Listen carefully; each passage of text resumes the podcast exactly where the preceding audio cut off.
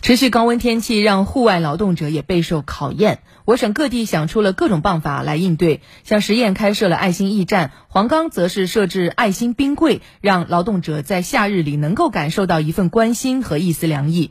来听湖北台帮女郎记者的报道。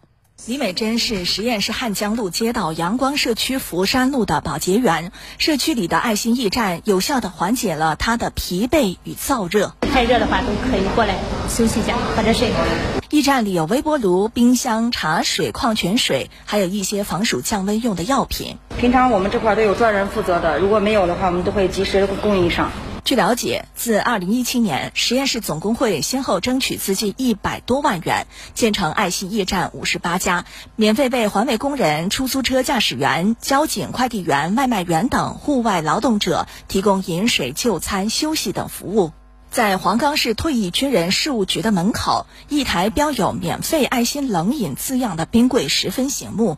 冰柜里装了大半柜矿泉水，志愿者还在不断的加料。不时有路过的外卖小哥、快递员、环卫工前来取用。过来拿瓶水，然后喝起来很冰爽，嗯，很解渴的，很感谢，很感谢。清凉一下爱心冰柜活动由黄冈市文明办、市志愿服务联合会等单位联合发起，目前已经设置了二十个服务点，共为户外劳动者送去两万六千七百六十瓶冰水。通过新媒体，很多网友以及很多市民在下面留言，就是说在哪里捐水，我我要去捐水。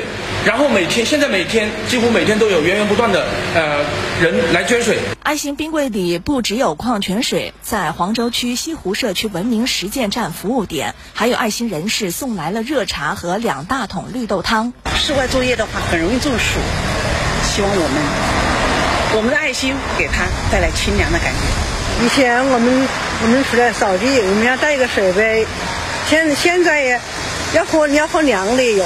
要喝要喝烫的也有，感觉的蛮舒服。我觉得这是一个有温度的城市该有的样子，也是一座城市文明高度的体现。清凉一群人，温暖一座城。